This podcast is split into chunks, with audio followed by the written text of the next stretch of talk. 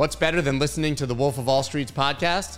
Listening and watching the Wolf of All Streets podcast live. Well, they say what happens in Vegas stays in Vegas, but this time that's not the case because I'm hosting a stage at a conference from October 10th to 13th. That's the WebEx conference. I'm going to be bringing you live podcasts, live panels, master classes from the leading minds in the industry. This is going to be absolutely epic. It's going to be live streamed, recorded, and presented to you live. You can come have a happy hour with me, eat dinner, potentially play golf, and watch all of your favorite content being recorded in real time. Guys, the link for this is web3expo.live. That's web3expo.live. Use code WOLF20 to get 20% off your ticket. WOLF20 for 20% off your ticket. Guys, let's hang out in Vegas, October 10th through 13th. That's dope. This is the Wolf of All Streets podcast, and what you're listening to is an audio version of my live YouTube stream. I would love if all of you would please go on Apple or Spotify, whatever platform you're listening to, and rate the show. Give it a five star so that more people will listen and find this episode. Thank you for listening and enjoy. The White House just released their fact sheet, the first ever comprehensive framework for responsible development of digital assets, just six months after Biden's executive order telling all of his own agencies to quote unquote get their shit together and come up with some ideas. They didn't really say that. And it's even more of a hack job than I expected. And I expected very little. I searched through the entire thing. I've been reading it over and over again for the last 45 minutes and fail to be any to be able to find anything that I can skin as good news. I have Dave Weisberger today, the other angriest uh, old guy that we have in the business, to discuss this and all the other seemingly bad news that's dropped all at once since coincidentally the Ethereum merge went through successfully. You guys definitely do not want to miss it today. My God, I am so pissed. Let's go. That's dope.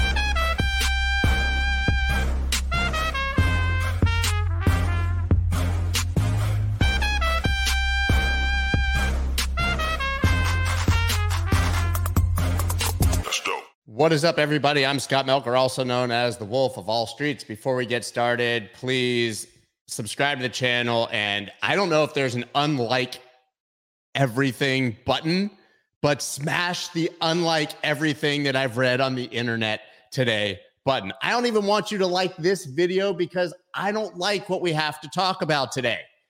I don't like it. I don't like it. Listen, I- Biden dropped the executive order six months ago telling uh, government agencies, everyone with two to five letters to, uh, noting their name, to come up with a plan for what to do about crypto, right? And I think there was some hope after seeing, you know, uh, Lummis and Gillibrand propose some reasonable legislation that there could be some positivity around the asset class. Of course, it starts with some positivity. Yeah, digital assets have grown significantly. 16% of, emo- of uh, adult Americans have bought it.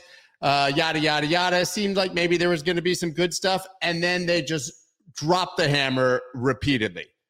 I mean, just banging the hammer on our heads. Listen, I'm just going to go ahead and bring on Dave right now because why do this uh, myself when I have him? Hey, Dave, I assume you've read this this amazing document from the United States uh, government.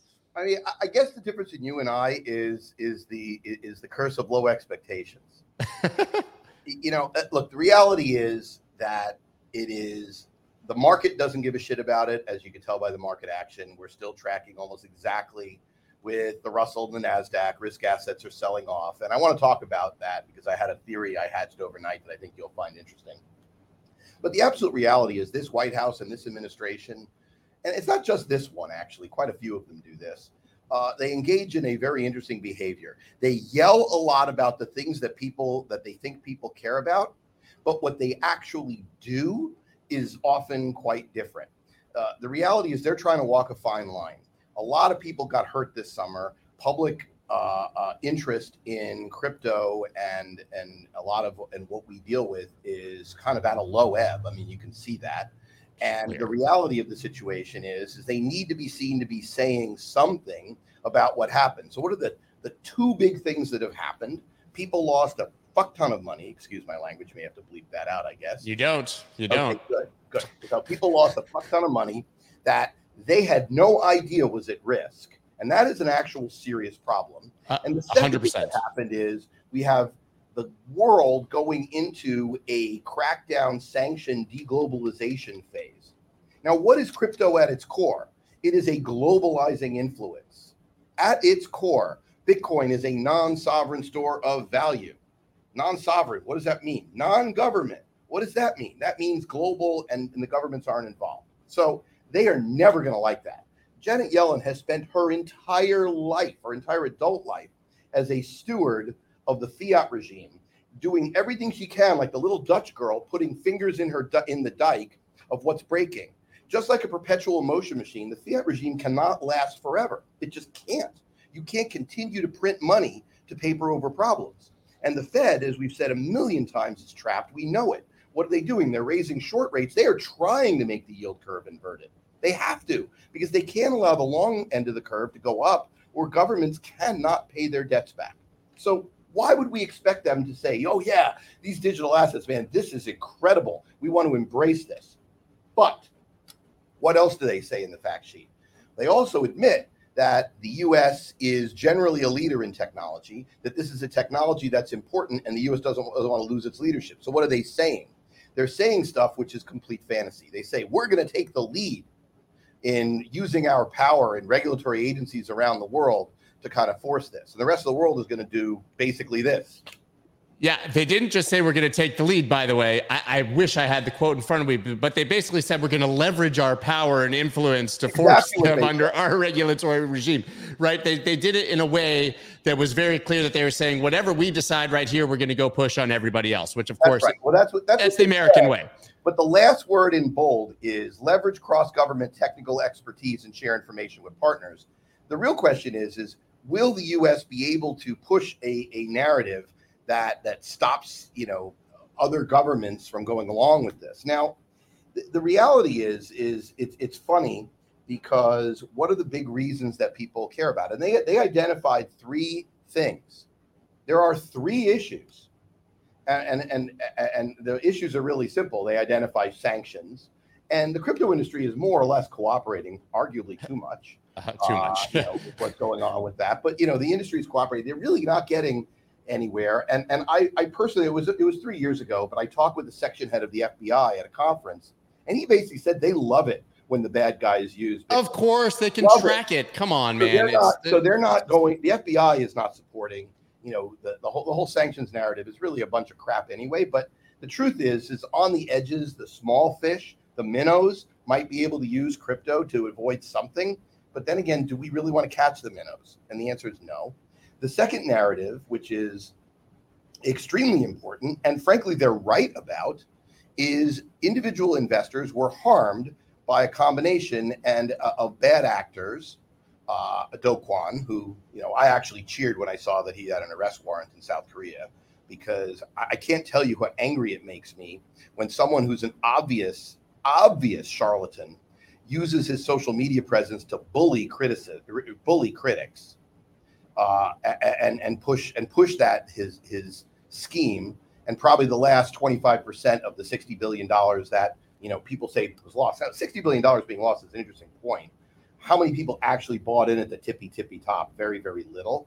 Right. Uh, actually, Yeah, they, they love to quote the top to bottom, the the the peak to trough numbers to make yeah, them probably more like 20 or 30, but it's still a significant loss. It's still, Nobody nobody's diminishing the uh, it's still a big, that. big loss that he that he effectively created by having an exposed system where people didn't understand risk. And that is the second thing that happened. It, it- the, the second piece of this, which is people who invested in Voyager, uh, in Celsius, in all a lot of the others that went bad, had no freaking clue what risks they were taking. I mean, I have nothing but the utmost disdain for uh, the management of Voyager for sure, because we know what happened there. We know Steve Ehrlich got greedy. We know he did an unsecured loan against anybody. I don't care who the unsecured loan is. That unsecured loan could have been against Citigroup. It wouldn't have mattered to me. You don't do an unsecured loan with your client assets without disclosing that fact. Period. That's just awful. And so that awful fact, and it wasn't just him, is going to prompt people in the federal government to say, no, no, no, no, no. If you look what happened in 29, and where we got all the laws that we currently are living with. And make no mistake, most of the securities laws and laws that, that came out of the Great Depression, and, and yeah, there have been some tinkering since then, but it really came out of that. What happened in the Great Depression that people were really pissed about? Well, they were pissed about basically three things. There are three things that happened in the Great Depression people cared about. One, enormous amounts of leverage that people didn't really understand what was going on. Read Reminiscences of a Stock Operator, we talked about Yeah. 98% leverage. When when you're leveraged and you don't know it. Two, market manipulation, bull and bear syndicates, people pushing things and pushing narratives, and everyone comes along on top of it. And three, no protections for banks, and banks weren't had no capital rules, and runs on the banks could happen. So the FDIC stepped in and did a bunch of other stuff. Well, what happened this summer? Undisclosed risk was taken. Market uh, uh, stable coins were marketed as stable that really weren't, right? And obviously, we still have an, an issue with manipulation in the crypto market, although I would argue it's dramatically lower than it used to be, uh, mostly because of self policing, but clearly people are concerned about it. So, what do we expect regulators to do? Well, uh, they're going to do, regulate in, in, in every jurisdiction about full disclosure of risks. And if they don't, they're stupid. They're going to push, you know, against uh, manipulation. And they almost certainly are going to regulate stablecoins to say, listen, if you call it a stablecoin, it has to be fully backed. Does Okay. ask- ask okay. yourself, how many Okay. people in crypto care about that? No, I, I don't. I, I don't mean to interrupt you, but okay. So there, I think we have two issues, and you're 100% right. Everybody expects regulators to regulate and crack down. I don't think anyone anticipated that it would be generally positive, although we have seen some reasonable proposals as to how to do this.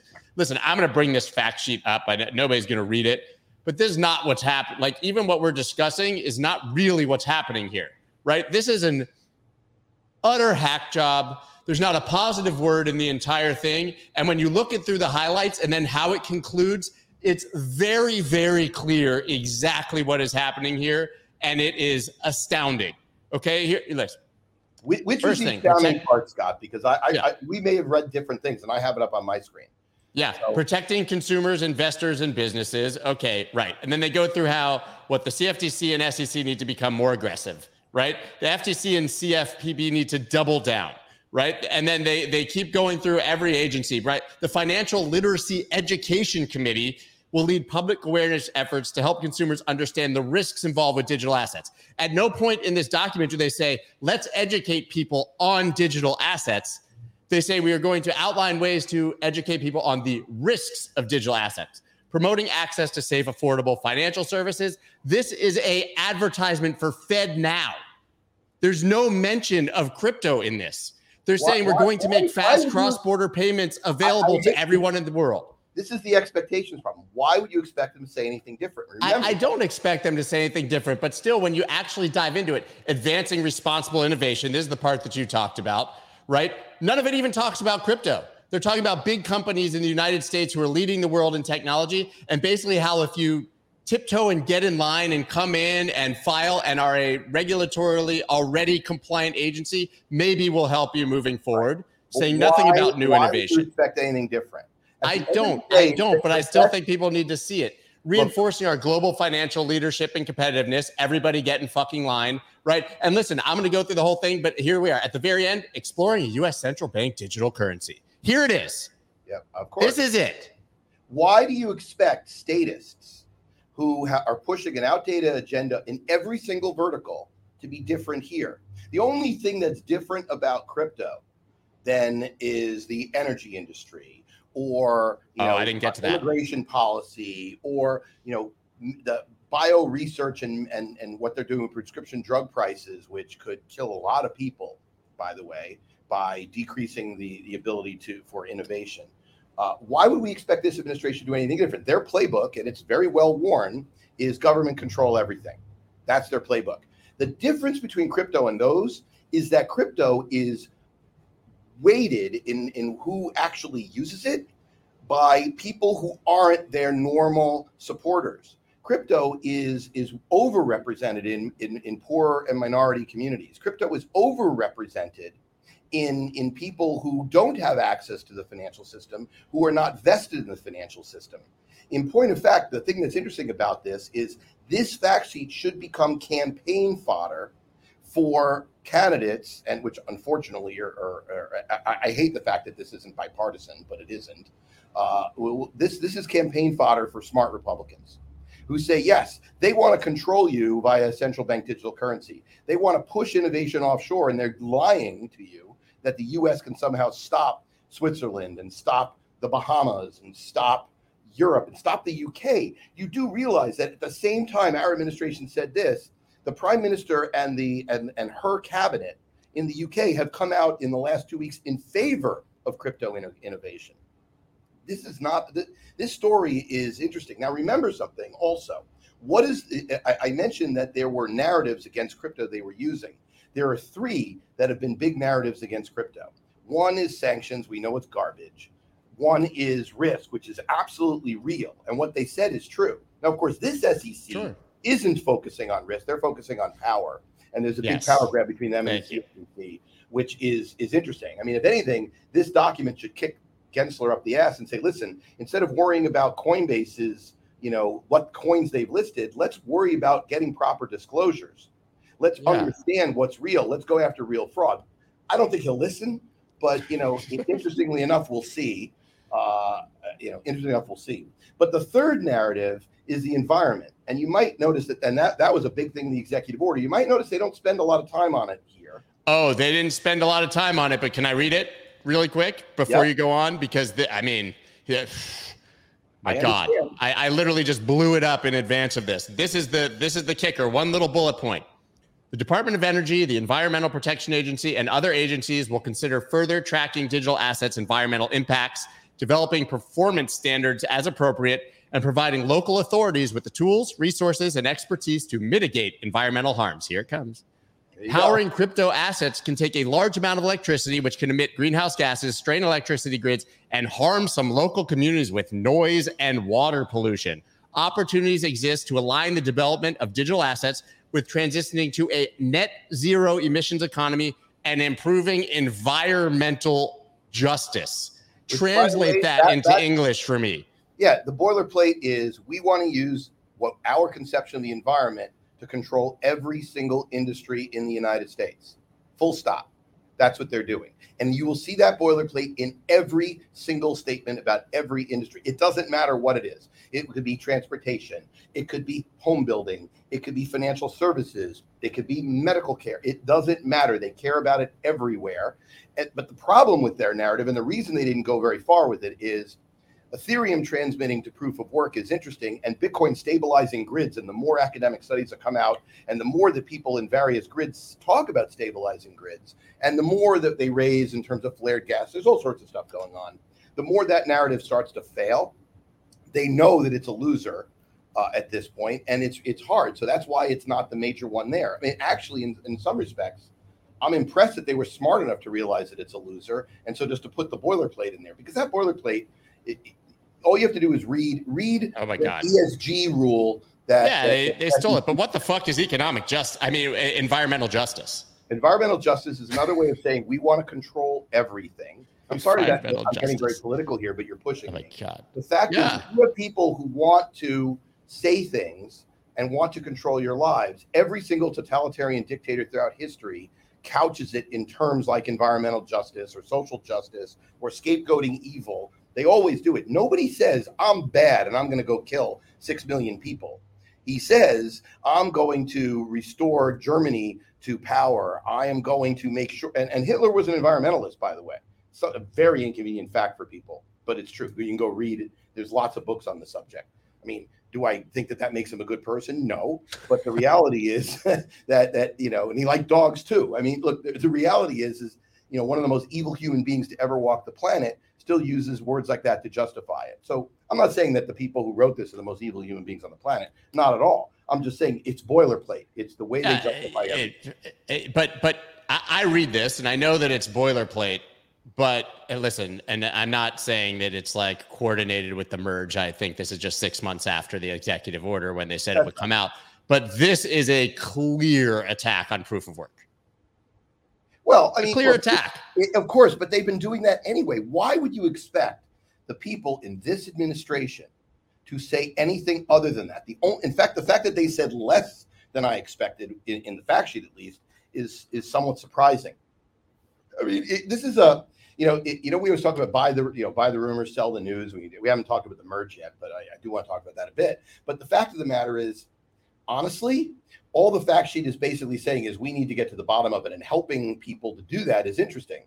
Talk to localities in Texas in terms of their grid stabilization, and you'll get a very different answer than New York, where New York hasn't even looked at it right? No, You know, because because we're busy boiling one of the biggest lakes in the world with a single miner in New York. oh well, I, I've swam in that lake. It's the middle of the summer at 68 fucking degrees, and I swam three feet away from uh, Greenidge's mining facility. But yes, Yeah, con- it's, continue. it- it's of course ridiculous, but we know that it's ridiculous. The fact is, the biggest single difference here is this fact sheet. It, look, I, I- I love the fact that you're angry. I hope Ryan Selkis gets angry. I hope everyone in the crypto community gets angry and people vote with their feet because they realize what issues are really going to affect us. It is really, really important for the CFTC to ultimately get authority. And the, the one of the things that heartened me the most over, and maybe why I'm not so angry, is you know, watching eh, Kirsten Gillibrand talk the other day, she actually made a lot of sense. I don't get the idea that it is a uniform position in the Democrat Party that crypto is evil. I think it's a uniform position in the Democrat Party. We need to protect people who didn't know what was happening, right? I think that disclosures about what risks are being taken, I think that understanding what products are and having a framework for those is a very different problem than saying evil, evil, go away, stop. But there is a faction in that party. Uh, Yellen has, has been very, very outspoken about it, as has several others. Uh, you know, Elizabeth Warren, you know, etc. That they want the system to continue the way it is. They like the fiat system. They like central banks as an oligopoly that they can put their thumb on when they need to. They like that, just like they like big tech being in control of information because it centralizes control. We understand what's happening there. Crypto is the antithesis of that. And that is why it, it concerns them, but they're not dumb. They saw over the, uh, you know, uh, not so long ago, just on one, on the infrastructure bill, on one clause that will probably get rewritten, 40,000, you know, calls within the span of a day to senators and people getting really juiced up about it is That's something time. they don't want to have happen. So my guess is, is there were fights about how to mitigate this language. And my guess is it originally started off worse than this. Yeah, and they said, I- you know what, we need to detune it and we need to be more, this is our recommendation. We're going to share information rather than we're going to go boom. Look, Yeah. as far as the central bank digital currency goes, I mean, they there are people out there. I am not the only one, and there are major political leaders who know what I said to be true. That a central bank digital currency as programmable money is the ultimate means of social control, and that is something that is Really, really, really a big mystery that China is leading the uh, charge on a central bank digital Really currency and, and much of a adoption. It's, it's a huge coincidence. Couldn't have anything to do with what you're It saying. is it is a political loser if framed in any way to allow them to do that. If people knew what they were voting for and who they were voting for, if you stood up and said, "I want the central bank to have a digital currency, that's what you're going to spend, and we're going to have complete programmable control over it," anyone who said that loses immediately. You, can't. I don't think even in even even in in New York and San Francisco, I don't think you could gin up the votes for having complete social control over everybody. Maybe you could there, but you certainly can't throughout the rest of the country.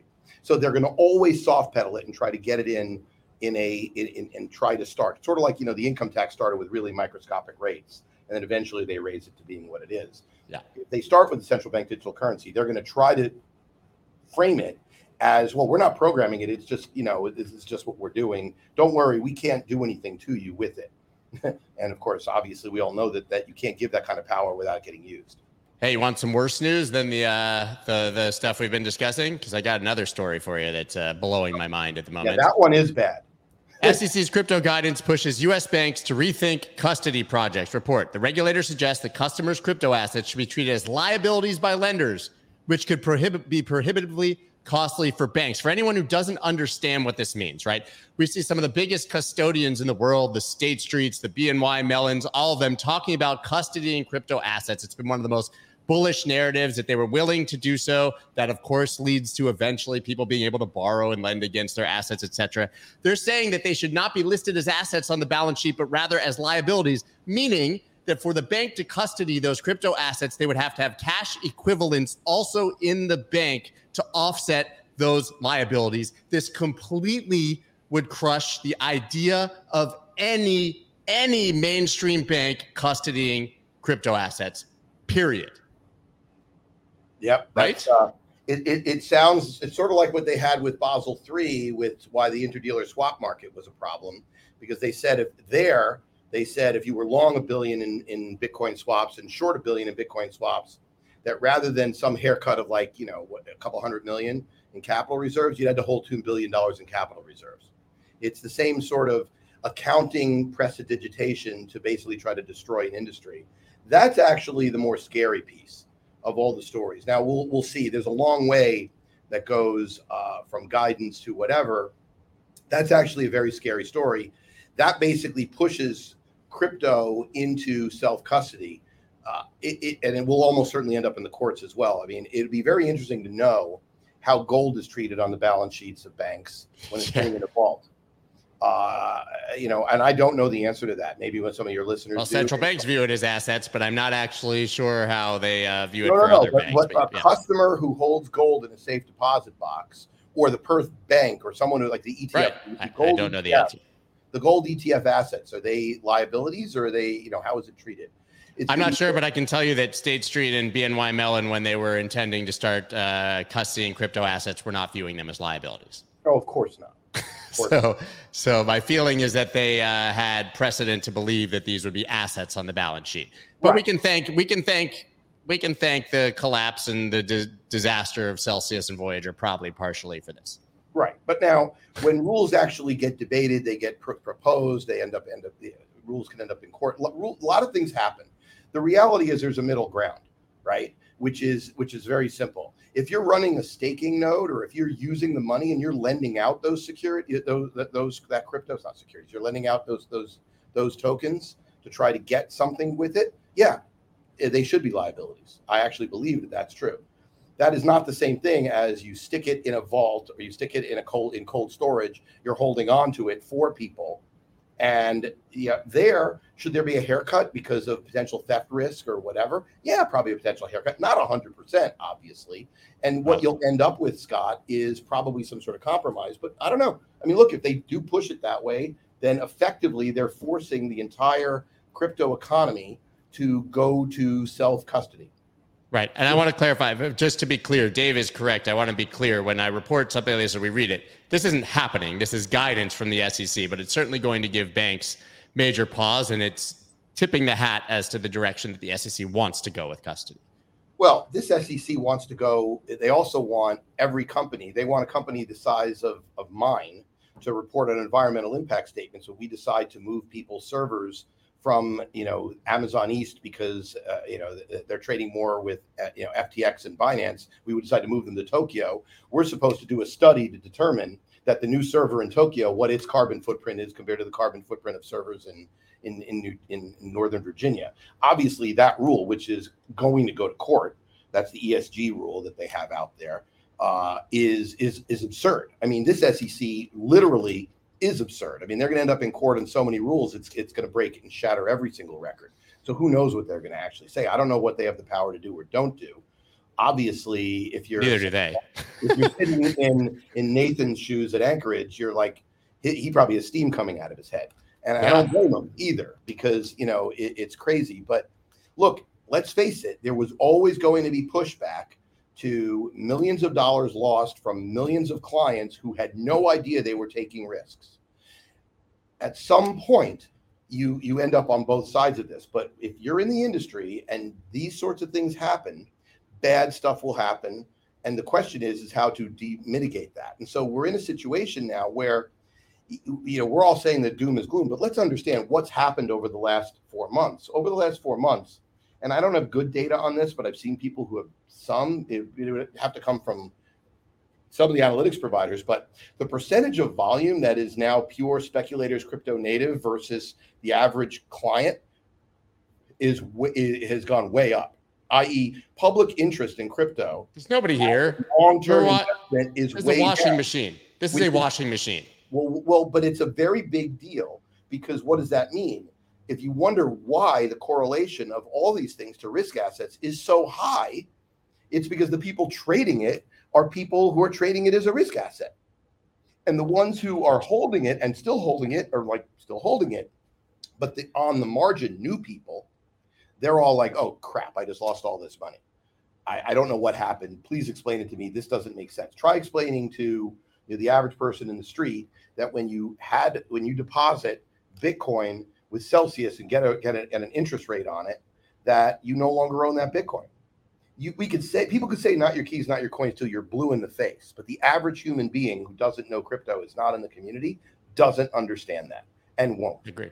I, and as a result, when you put money in Voyager and it, it is no longer there, you have a real problem.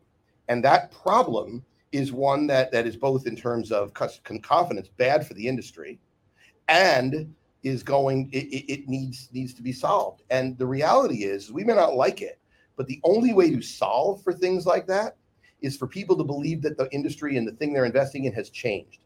And there's only really two ways for that to happen. One is private you know solutions with insurance and proof that people believe in. That's really hard and that takes a lot of time. And the other is a regulator steps in and says okay we're going to give you SIPC treatment for your assets. And if these people do something wrong, we're going to send them to jail. And that's how people got, you know, people people have to forget how absolutely routed the stock market got. Not once but twice in our in our lifetime. In the you know in the 70s it was routed not because of not lack of trust in the system but because people didn't care.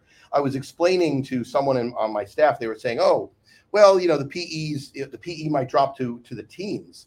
On these growth companies from the 30 or whatever the hell it's trading at now. And I said, teens. I said, do you know what happened the last time people decided we had a major rate right, right, right cycle that looked like this? The average PE in the S&P, I think, bottomed somewhere between five and seven. It was five. Yeah. So, you know, people can learn to hate the market in crypto. People by now, the fact that they don't hate the market that much, the fact that Bitcoin is still double where it was before the bull or triple where it was where the bull run st- last bull run started is actually quite meaningful. And the reason is because of all the macro factors and what goes into it. But that's important.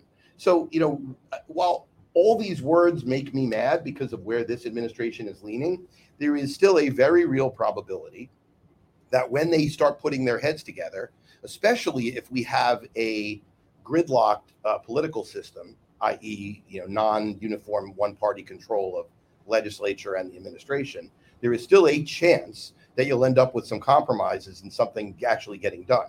Stablecoin regulation is virtually certain, but no one wants to talk about it before the election. Could we get something in terms of risk disclosures and a middle ground with regard to custody, custody of assets and how how individuals are treated? Yeah, it's possible. Uh, is it probable? I, I don't know. I mean, our, our, I don't trust our politicians farther than I can. Well, I don't trust them, and so yeah. I don't know what will happen. But it's it's not it's not worth getting incredibly yelling about because the reality is it's just words on a paper right now. And it's and it's par for the course and expected. I mean, I know you want you said you had thoughts on the merge. You wanted to talk about it. Obviously, the easiest segue into that is SEC's Gensler signals extra scrutiny for proof of stake cryptocurrencies, effectively hinting, tipping his hat once again that he believes that now that we've made a move to proof of stake, he can finally live his wet dream that he's been waiting for to deem Ethereum also a security. Yeah, I mean, look, let's face it, that was as predictable as mushrooms after a spring rain. I mean, you know, it's like you, you, got, you know, Gary Gensler is the basic hinged hammer. The only thing he can do is hit a nail that's put straight in front of him, and so he's going to keep doing that. The reality is, is, is, uh, and I thought, and John Deaton, who I've never met, but I, I follow him on Twitter and is, is, has some brilliant legal analysis from time to time Uh, on the XRP case made the point that the Howey test did not judge the oranges to be securities. They judged the contract, and that's a big deal. ETH tokens, the contract. ETH tokens are the oranges. Yes, you, is it possible that a staking pool, which takes in, you know, which takes in investor Ethereum and gives an interest rate, is a security under Howey? I mean, I'm not a lawyer, but that's sure. like like that could be a good argument. Sure, but if you buy Ethereum because you need to pay gas to transact and you never stake it in the smart contract, that shit has utility. That's right. And so it seems extremely clear that what he just said was just actually one of the more ignorant statements that he's that he's uttered, and he's uttered a few. Uh, you know, but but that one is funny. I think that Ethereum is the oranges. But what's interesting about this is I, I have this theory about the merge that's that's fascinating. I think that people know in the community, and, and I bet you Vitalik knows full well that the proof of work environmental uh, narrative is a bunch of crap. That the marginal benefit from having no proof of work in the entire uh, and, and having crypto go poof to the environment is literally zero. Uh, certainly statistically uh, indistinguishable from zero. But if you think about what does he want to do and what is the difference between Bitcoin and Ethereum, I don't think he's dumb at all. I think he's playing chess and everybody else is playing checkers. And, and put it this way Ethereum to succeed and grow up, and, and, and I like to make it clear, all of these things are in their infancy, or at least toddlers, not, not, not more than that. For Ethereum to be successful as the platform underlying all securities financing, all artist representation, for it to be the representation of value, representation yeah, and the base layer for all transactions, of course. For, right. for a transactional base layer, it is really important to have make it, it has to change. It has to have lots of changes, whether it's sharding or all the other stuff we know about. The fact is, who do you want making decisions about how it changes? Owners or mercenary miners? And the answer is, is it's a hell of a lot easier to marshal support among owners of a token to make the token more useful than it is among miners of that token. So if you think about it, a transition from proof of work to proof of stake makes it dramatically easier to align the incentives of the owners of Ethereum with the ultimate vision of it being this infrastructure play. which eh, is very different than Bitcoin, where its ultimate vision is to be a store of value and to be a digital peer-to-peer cash. And, Dude, and, Bitcoiners should be celebrating the merge. It's like a further differentiation. Have fun over there. We're going to stay over here, in right, my opinion. But, but, hey, but that's the point. And the point is, is that that you know it's far. I, I think you use the environmental FUD to justify it and make everybody want to go along with it, and then you get what you want, which is a a, a way of of making future decisions dramatically easier to get done. And I think that that's that. So it's long term bullish for both Ethereum and Bitcoin, is my thesis. I mean, at the end of the day, long term is long term, though, Scott. I mean, the fact is, is right now traders are looking at both of these as risk assets. So we all say, "Oh my God, Ethereum's down after the merge," and, and you know, I told you I thought it would be more. Oh, shit! You know, the merge is nothing. But the reality is, in the same time that Bitcoin has slipped below twenty thousand and Ether is slipping, you know, below fifteen hundred, you know, the Nasdaq and the Russell have been getting monkey hammered. FedEx came out with horrible guidance last night. Horrible. That was that's the story of the day. that's right. That, that is the story of the day. And and so to expect yet yet another day where the Russell, you know, 2000 is down over 2%, to expect these assets to perform when you consider that most of the people investing in these assets are now speculators and the long-term holders are not selling but they're not buying either and we're not getting new ones because people have lost a lot of confidence and, and the momentum is, is, is decreased. This is where we're at. Now, this stuff can change on a dime. Confidence and understanding is something that can happen and change pretty quickly. but but this story is really big because it's telling it, it, basically tells you that what the Fed is doing is crushing the consumer economy. Yeah. At the same time that, that that according and and I haven't done the research, but uh, but uh, crypto Hayes, Arthur Hayes, in his uh, you know in his medium post he basically went and tracked it. At the same time they've actually been basically stealth adding liquidity on the long end. So it's really fascinating. It's it's i think it's playing out as i thought it would which is that the fed is trying to manage the curve to be inverted create a recession to, to basically stop any chance from a wage spiral you know taking root from what what they're hoping is transitory inflationary pressures. I, I that's a topic for another day. But this is telling you that they're winning in that they yeah, are. For people who can't read it, they had extremely weak quarterly results and basically completely withdrew their full year financial guidance, saying that they're they're getting crushed. And we can talk about this another day because I, I, Dave, I want to share something with you that if this doesn't get you going, I got nothing left. got nothing left. Okay, we're gonna watch a video. All right, everybody, we're gonna have a video time here. It's in, cool. it's our favorite our favorite person, Nassim Taleb. Oh yeah, that'll be fun having a big debate at this table, and Barry's been a huge part of it, about what the Fed should or should not be doing and where we really are in this economic cycle, whether we effectively are already in a recession or not, and whether the Fed is doing too much or too little. I'm very curious where you land on this. I, I think that we've had 15 years, 14 and a half years of Disneyland that basically has destroyed the economic structure. Think about it. No interest rates. He's right, by the way. So this anyone who's today 40 years old, like 40 years old, with no experience in markets, Right. with zero, they don't know what time value of money is. Okay. So the Fed overshot by lowering interest rate too much. The first 100 basis points work, the second much less. At zero interest rate now, of course, for a long period of time, you are hurting the economy, you're creating bubbles, creating tumors like Bitcoin, creating uh, Tumors like Bitcoin. yeah, or hedge funds that should not exist but have existed for 15 years. Okay, we're going to dig into that in just a Yeah. second, but keep going. So, so now we need to go back to normal economic life. Here I see people are experienced, and pe- you know, people with experience remember that there were there was at some point such a thing as a discount rate. So we had interest rate, time value of money, that your investment had to earn cash flow. All these notions escape the new generation. Okay, so he's not an idiot. No, I, I, let, let's be really clear. Everything he said, except for his his his irrelevant point about Bitcoin, is true. But what he's missing is Bitcoin is a response to Disneyland. He Bitcoin is wrote the he wrote the foreword to the Bitcoin standard, which has now been replaced by Saylor, by the way. But he wrote the foreword to the No, book. the fact is is that his comment, if if basically if you are what is the what is the thing that disrupts a system called? Yeah, you know, cancer disrupts the human system. You can call it a tumor.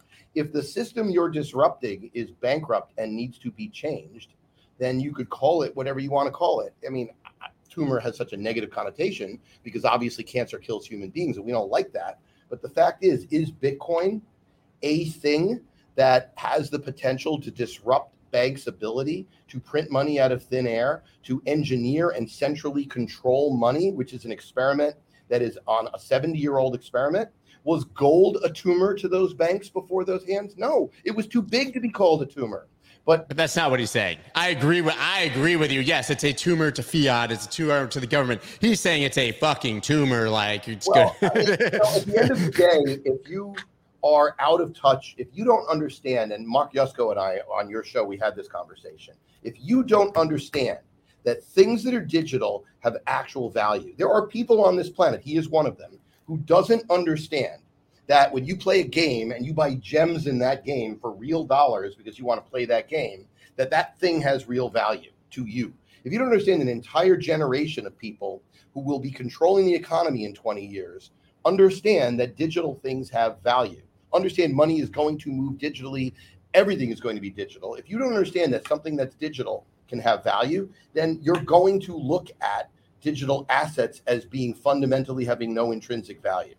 Is that a stupid way of looking at the world? Well, it's ignorant. I don't know about stupid, but you're, you're ignoring something.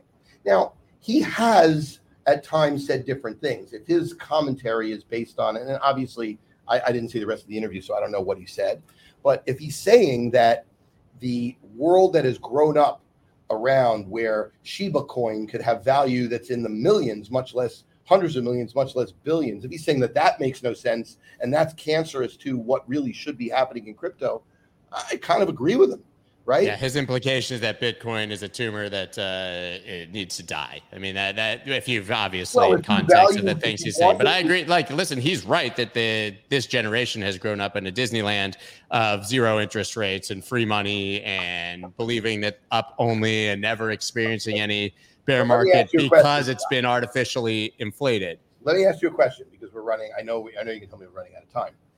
If you I'm needed, not. if you need to stop, if you say that it's Disneyland and centrally planned money, whether it's centrally planned economies like you know, like the Mao plan, which killed a few people, or the five-year plans in the old Soviet Union under Stalin that killed a few people. And you know, central planning we know doesn't work economically, and centrally controlled money isn't going to work forever either. Do you believe that politicians who use money as a source, central planning of money as a source of power, are going to ever voluntarily let that system go? No. There's only two ways that can end. Only two. Right. Yeah. Peace out to whoever thinks I'm an idiot. Great. No, Uh, they, there's they only call two it, he ways said that- you can't watch that- these that- idiots. I was just saying goodbye. whether you whether you believe in the fourth turning, whether you believe it, there's really only two ways it can end. Way one is ugly, the system falls apart, and we have mass problems, right? You know, what I don't want to go into which ways that could go, but politicians are all voted out, generally not peacefully, etc. Or two, the monetary system uh, gets replaced gradually by something that that forces it in back in. You know, could we get back into a gold standard? Is there any political way to think that in a digital world we could get back to a gold standard? Probably not.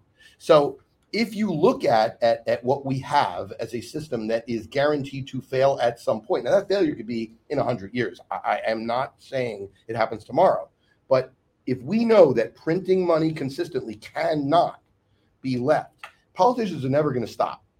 So the only answer is that measuring sticks, something has to ev- de- develop alongside it to start creating discipline. Discipline always needs to be imposed.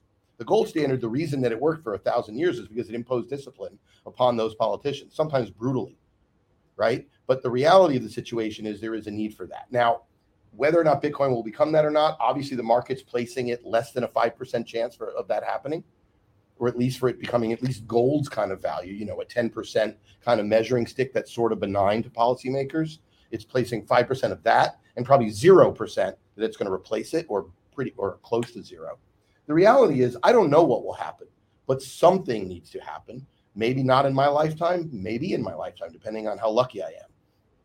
But the reality is, is there are lots of very strong vested interests that understand what I understand and will do what they can at moments of weakness. Every time we get moments of weakness, the FUD cycle increases dramatically. FUD, fear, uncertainty, and doubt. So whether it's you know because of the environment or because of sanctions or because of losses, they're going to all get leveraged in a direction. Make no mistake, this is a marathon, not a sprint.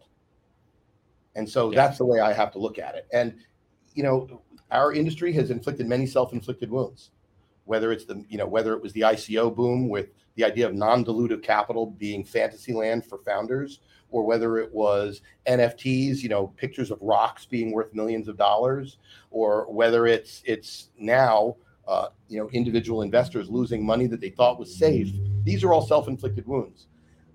I, I wish I could tell you that in the next bull run we won't inf- have self. Oh, come on, man. Humans don't learn. That's why we have mi- market cycles. We'll repeat every single one of these things and worse. Right. I mean, Bitcoin, listen, crypto, I'm not talking about Bitcoin specifically, but the crypto industry, whatever, we were supposed to be a better version, a way to opt out of legacy systems. And we went and ahead and took every bad lesson we'd learned there and built a worse version of it. Well, I, I would. We went ahead and built. We went, went ahead and built unregulated banks that were behaving like hedge funds and lost everyone's money. I, I don't want to go through what I'm going to talk about it in Sorry Mainnet next week. Yeah, but I'll I- let you have it there. I'm, I'm quite literally going back through starting in, in the 80s uh, with a history of, of financial crises and making the point, more or less, that there are things that crypto needs to learn from traditional finance, and there are things that crypto can teach traditional finance uh, Hmm. to end up in a better world. And, and I think both are true. And it, it is disingenuous of all of us to think that that that either are false. By the way, the person who uh, I just wanted to clarify, the guy who said he had to leave because we were idiots was triggered because uh, you disparaged Shib. You said, "Go Shib, don't be ignorant. Do your own research. Shib has excellent projects and plans. We can't help everyone, Dave. Well, Can't save I them all. At the end of the day, communities are fun, are a fascinating thing. If his point is that there will be online communities of like-minded users who want to use a token to exchange value about what they're trying to do, I mean, I suppose it's possible. He's right. I've not really done huge amounts of research. I mean, the same could be said with you know ApeCoin and what they're trying to do in the metaverse. I mean, anything is possible. The reality is we are transitioning to a digital, you know, probably too much so. I think too many people spend too much time in front of screens instead of enjoying the beautiful view that we have here in sunny Miami. Ah, yes.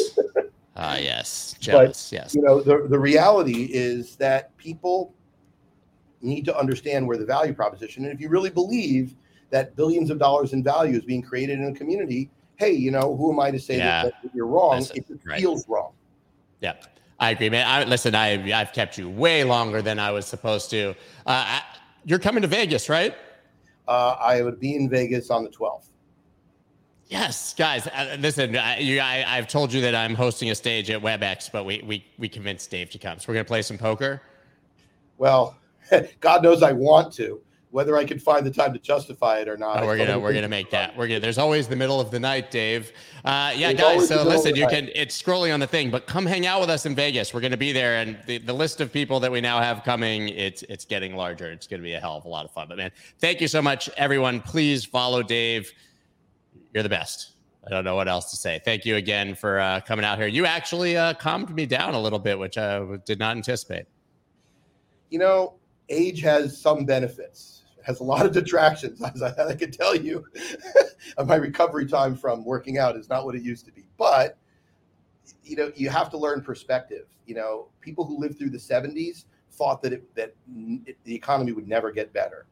The fact is, is we are onto something in this industry that is going to be world changing, but it needs to be done intelligently. It needs to be done thoughtfully, and there are going to be people who are going to fight us and we're in the you know first they laugh at you then they fight you. We're we are clearly in the fight you stage Yeah. right now. And Yeah. people who think that's going to end immediately it's not going to end immediately. It won't.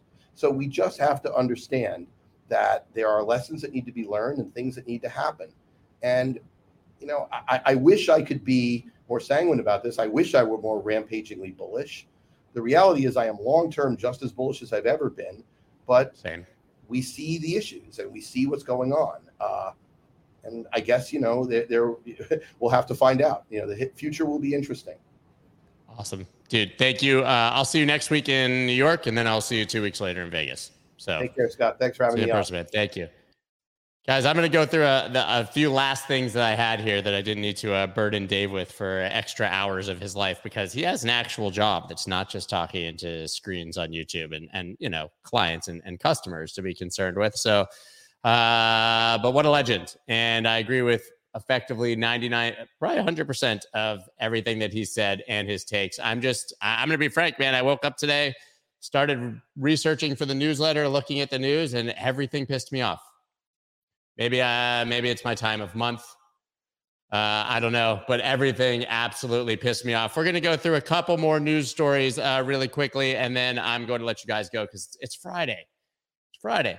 Big firms dominate post merge Ethereum validation. Well, this wasn't the news that everyone was looking for. Basically, Lido Finance and Coinbase are controlling like two thirds, top seven ent- entities, controlling two thirds of the stake, right? So, this was an argument we were talking about yesterday that immediately, even though the goal is decentralization, perhaps the Ethereum merge is going to make Ethereum more centralized. But I think we're going to have to see what happens with time, how many more people stake, and how this shakes out. But this is not so different from a couple huge mining pools controlling the majority of the Bitcoin hash rate. It's going to take a lot of time for any of it to be truly decentralized. Cloud Casino says we need a Voyager update soon. I have one coming uh, momentarily, but it's hearsay. So that's all I got. But Vitalik Buterin says Ethereum merge cut global energy usage by 0.2%, one of the biggest decarbonization events ever. Overnight, reducing the carbon footprint 0.2% of the entire freaking planet. Entire planet, right? This is uh, a study. Uh, now I can't remember, done by CCRI, right? Uh, and to major, probably the biggest single overnight reduction in history in global energy usage. Whether that matters or not is up to you to decide. My friend Sandeep here saying Ethereum's merge could bring a billion users to Web3. Polygon co founder says this is on Coindesk First Mover. He said the software update could lead to further upgrades that would increase scalability for layer two networks. Of course, he's the CEO of Polygon. Uh, popularly, popularly, the coin, of course, is Matic. Uh, and the merge is really allowing huge opportunities for scaled abilities for the later layer twos that operate on on Ethereum, right? And listen, uh, really quickly, this is an interesting, interesting. Dollar is only place to hide this year as risk assets crumble. I hate to admit it. This is actually arguably correct. This is from Citibank. Uh, strategist there saying this. Uh, Dunleavy from Messari was on not long ago uh, and pointed out that for the first time in history, a few months ago, every market was down, gold was down, Bitcoin was down, and the dollar was inflating. Therefore, there was no place to hide, earn yield, see anything go up, right? Your dollar purchasing power with inflation was going down, and so were all of your assets. Basically, there was nowhere to hide. So the argument here, the dollar is the only place to hide, is only true because it's the best of the worst, right? Yeah, if you're holding dollars right now, you're losing purchasing power, but you're gaining purchasing power of hard assets in the future and of other currencies and of basically everything. Because when the dollar or DXY goes up relative to everything else, remember, it's measured relative to other things, not in a vacuum, then your purchasing power increases. And that's why they say in a bear market that cash is king. And in this case, although I know that no Bitcoiner who believes that we're going to hyperinflate and die, which by the way might happen eventually. I'm not arguing that, but at this moment, it's hard to argue when you see DXY raging and all assets going down that the best place to be, even though it still really sucks, is the dollar. Is the dollar. You can see it right here on the chart, right? I mean, DXY is just raged, right? I mean, this is the dollar. And by the way, like I had been a huge dollar bear if you've been following the newsletter or whatever until this breakout here, right? And it's gone nothing but up since then. Interestingly, investors add 74 million to crypto-focused Valkyrie trusts. Uh, you guys know that I'm an a- investor very early in Valkyrie. I also have coins in, and money in the trust themselves. New SEC filings showed additional sales for the investment firms Tron and Avalanche Trust. So what's interesting here is that it came in through their new trust for Tron and Avalanche, showing that there's still a major appetite for risk and for altcoins, even from institutional investors who are buying into those trusts. And finally, the moment you guys have been waiting for. But once again, this is hearsay, and I've been digging in very deep to try to find some facts here, and it's very hard. FTX is in the lead to buy crypto lender Voyager Digital's assets out of bankruptcy. This was reported originally from what I saw by Unusual Whales. Voyager's collapse shocked crypto markets earlier this year. It's close to finding a buyer for its assets. So they started the auction about three days ago. It's a private auction, so this should not be uh, public knowledge, even if it is true right? They contend here that there are two companies, Wave Financial and FTX, that are left, but it says the auction was held this week and that at the final stage, it was a battle between Sam Bankman-Fried's FTX and Wave Financial. FTX bid was higher. It's unclear how much FTX agreed to pay.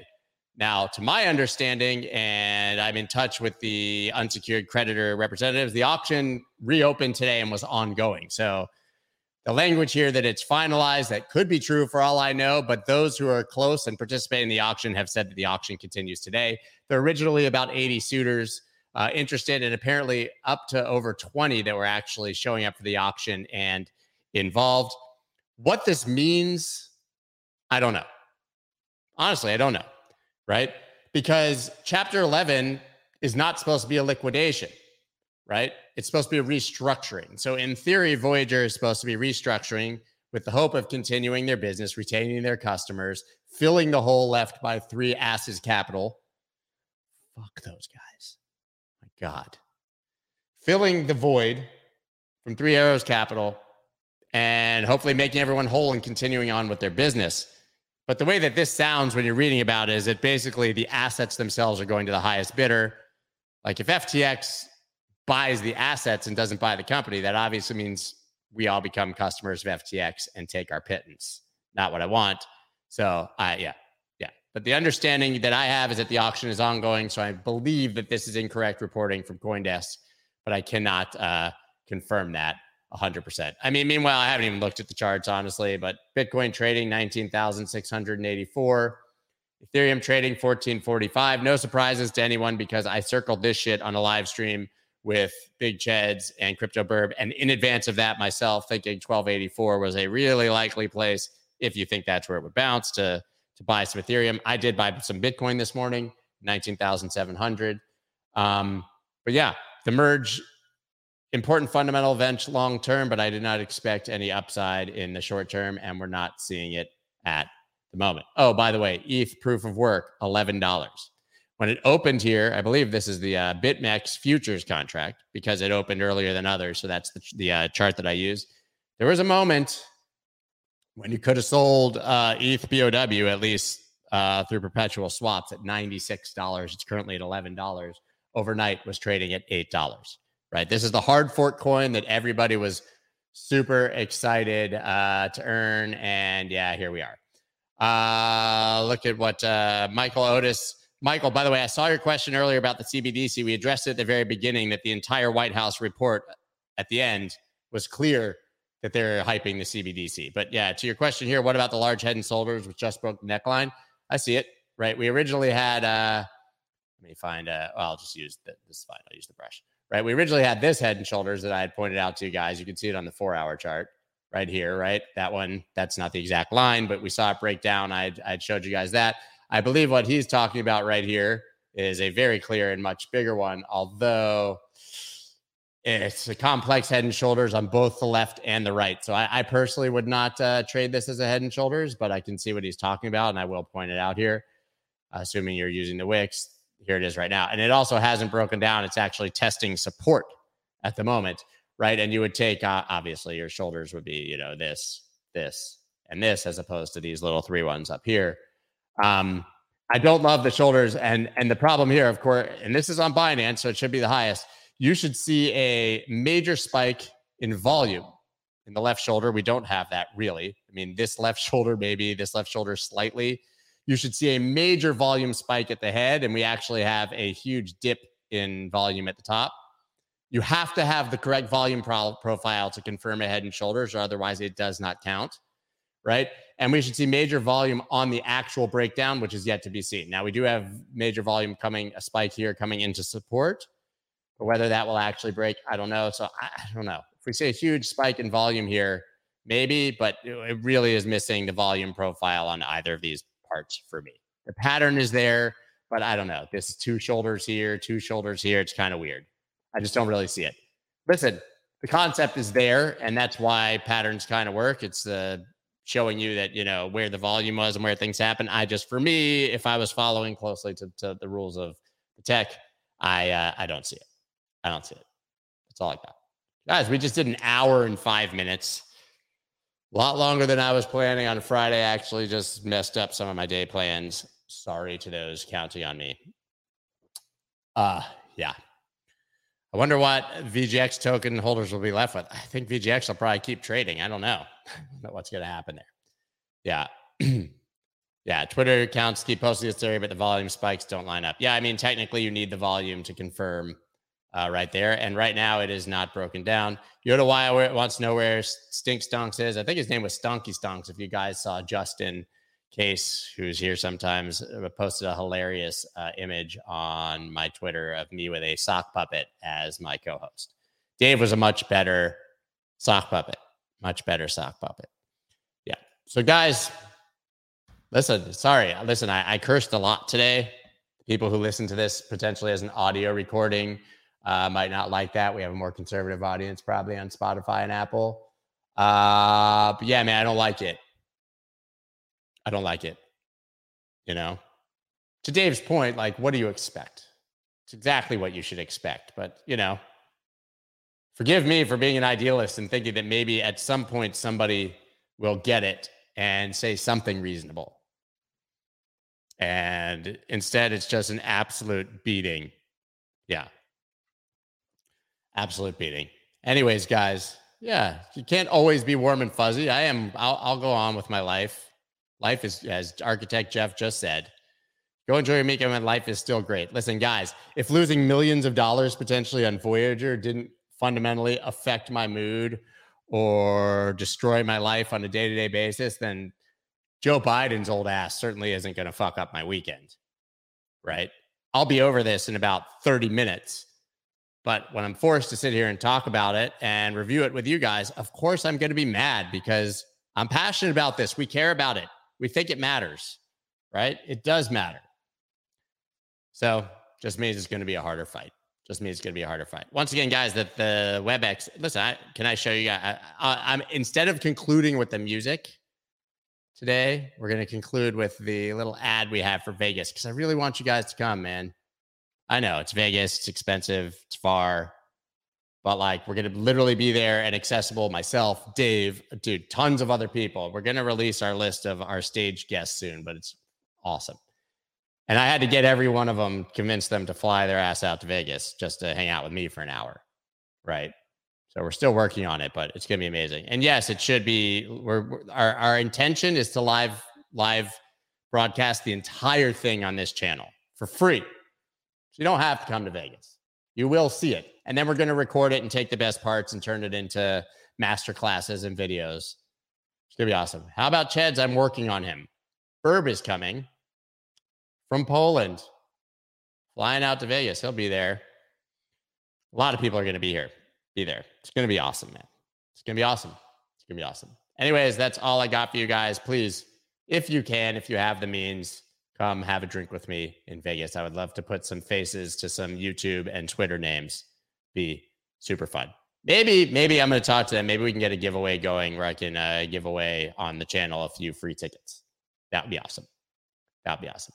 But for now, this is all I have for you guys. Let me play a little ad and then I'm out of here. Peace, everyone. Have a wonderful weekend. What's better than listening to the Wolf of All Streets podcast?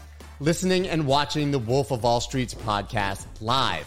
Well, they say what happens in Vegas stays in Vegas, but this time that's not the case because I'm hosting a stage at a conference from October 10th to 13th. That's the W3BX conference. I'm going to be bringing you live podcasts, live panels, master classes from the leading minds in the industry. This is going to be absolutely epic. It's going to be live streamed, recorded, and presented to you live.